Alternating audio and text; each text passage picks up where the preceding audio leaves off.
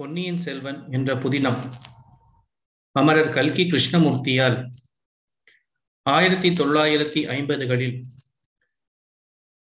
எழுதப்பட்ட ஒரு புதினமாகும்.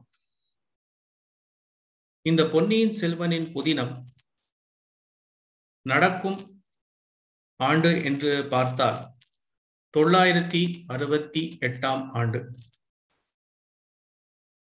இதிலிருந்து ஒரு வருடம் வரை சோழ ராஜ்யத்தில் நடக்கும் அனைத்து விதமான சம்பவங்களின் சேர்க்கைதான் இந்த பொன்னியின் செல்வன் புதினம்.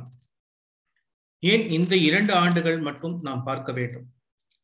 அதற்கு சில வரலாற்றுகளை நாம் தேடி பார்த்தோமானால் இந்த கேள்விகளுக்கான பதில் கிடைக்க வாய்ப்புள்ளது. சோழர்கள் சூரிய குலத்தைச் சேர்ந்தவர்கள் பாண்டியர்கள் சந்திரகுலத்தைச் சேர்ந்தவர்கள் விஜயாலய சோழனின் மகன் முதலாம் ஆதித்த சோழன்.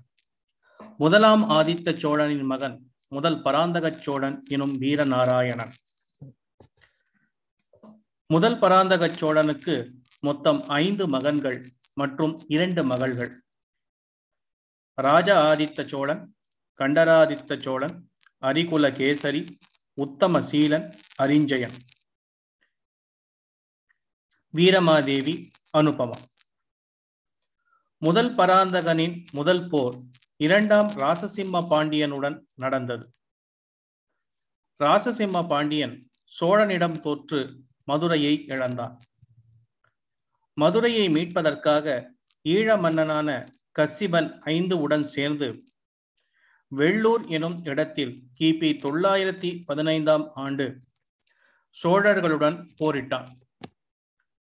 பராந்தக சோழனுக்கு துணையாக கந்தன் அமுதனார் எனும் பெரிய பழுவேட்டரையர் மற்றும் சென்னி பேரையன் தன் படைகளுடன் போரிட்டார்கள்.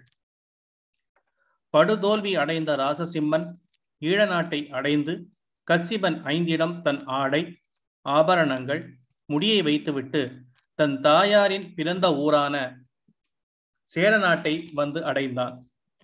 அவன் தாயாரின் பெயர் வானவன் மாதேவி. தக்கோல போரில் கங்க அரசனான இரண்டாம் பூத்துகன். யானை மீதில் இருந்த ராஜ ஆதித்த சோழன் மீது திடீரென பாய்ந்து அவரை கொன்றான். இதனால் அவருக்கு யானை மேல் துஞ்சிய தேவர் என்ற பெயர் வந்தது.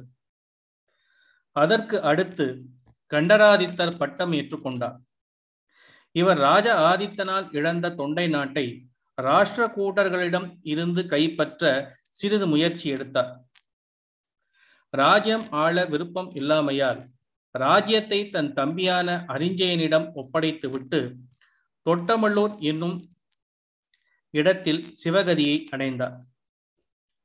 தொட்டமல்லூர் என்றும் இடம் கர்நாடகத்தில் கிருஷ்ணர் கோவில் மிக பிரசித்த பெற்றவை. அவ்வூரில்தான் கண்டராதித்தர் சிவகதியை அடைந்தார். அதனால் அவருக்கு மேற்கே எழுந்தருளிய தேவர் என்ற பெயர் ஏற்பட்டது. கண்டராதித்தருக்கும் செம்பியன் மாதேவிக்கும் பிறந்த மகன்தான் உத்தமச்சோழன். கண்டராதித்தருக்கு பிறகு அரிஞ்சயனுக்கு பட்டம் சென்றதால் உத்தம சோழனுக்கு பட்டம் மறுக்கப்பட்ட முதல் சம்பவம் இதுதான். காரணம் அவன் சிறுபிராயம் அரிஞ்சய சோழன் திருவாரூரில் தொண்டை நாட்டை மீட்பதற்கான போரில் இறந்தான். இதனால் அவனுக்கு ஆரூர் துஞ்சிய தேவன் எனும் பட்டம் ஏற்பட்டது. இதற்கு அப்புறம் தன் மகனாகிய இரண்டாம் பராந்தகன் என்ற சுந்தர சோழன் பட்டத்து அரசனானான். இரண்டாவது முறையாக உத்தம சோழனுக்கு பட்டம் மறுக்கப்பட்ட சம்பவம் இதுதான். காரணம் இன்னும் அவன் தக்க வயது அடையவில்லை என்பதனால். சுந்தர சோழனுக்கு அடுத்து இரண்டாம் ஆதித்தன் எனும் ஆதித்த கரிகாலன் பட்டம் பெற வேண்டியவன். இந்த சந்தர்ப்பத்தையும் விட்டால் தான் எப்போதும் அரசனாகவே முடியாது என்று உறுதிப்படுத்திய உத்தம சோழன் நந்தினி பெரிய பழுவேட்டரையர் பாண்டிய ஆபத்து உதவிகளுடன் சேர்ந்து தன் பெயர் வெளியில் வராதபடி கடம்பூர் செங்கனார் சம்புவராயர் மாளிகையில் ஆதித்த கரிகாலனை சதிகொலை செய்தான். இது ஒருபுறம் இருக்க மூன்றாம் ராசசிம்ம பாண்டியனின் மகன் முதலாம் வீரபாண்டியன் முதல் சேவூர் சேவூர் என்னும் ஊர் ஊரின் பழைய பெயர் என்னவென்றால் செம்பியன் மாதே மாதேவி கிழானடி நல்லூர்.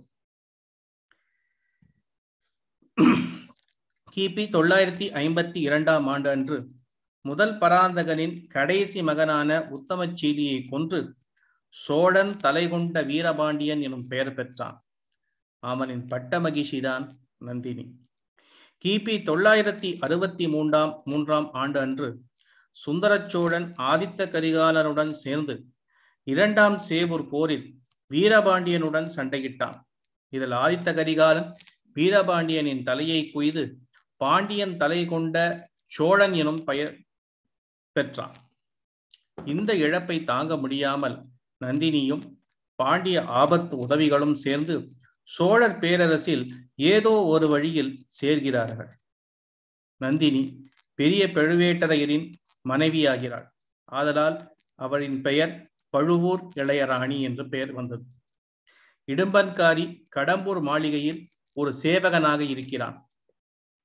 ரவிதாசன் நந்தினியிடம் அடிக்கடி வந்து சந்திக்கும் ஒரு மந்திரவாதியாக மாறுகிறான். உத்தம சோழனின் அரியணை தாகமும் பாண்டியர்கள் தன் பழிவாங்கும் எண்ணமும் சேர்ந்து ஆதித்த கரிகாலன் கிபி தொள்ளாயிரத்தி அறுபத்தி ஒன்பதாம் ஆண்டு கடம்பூர் செங்கனார் சம்புவராயர் மாளிகையில் சதிகொலை நடந்த நாள். ஆதித்த கரிகாலனுக்கு அடுத்து ராஜராஜ சோழன் எனும் அருள்மொழிவர்மன் தான் பட்டம் ஏற வேண்டியது. ஆனால் அவர் என்ன செய்கிறார்? அதை பார்க்கலாம். நன்றி.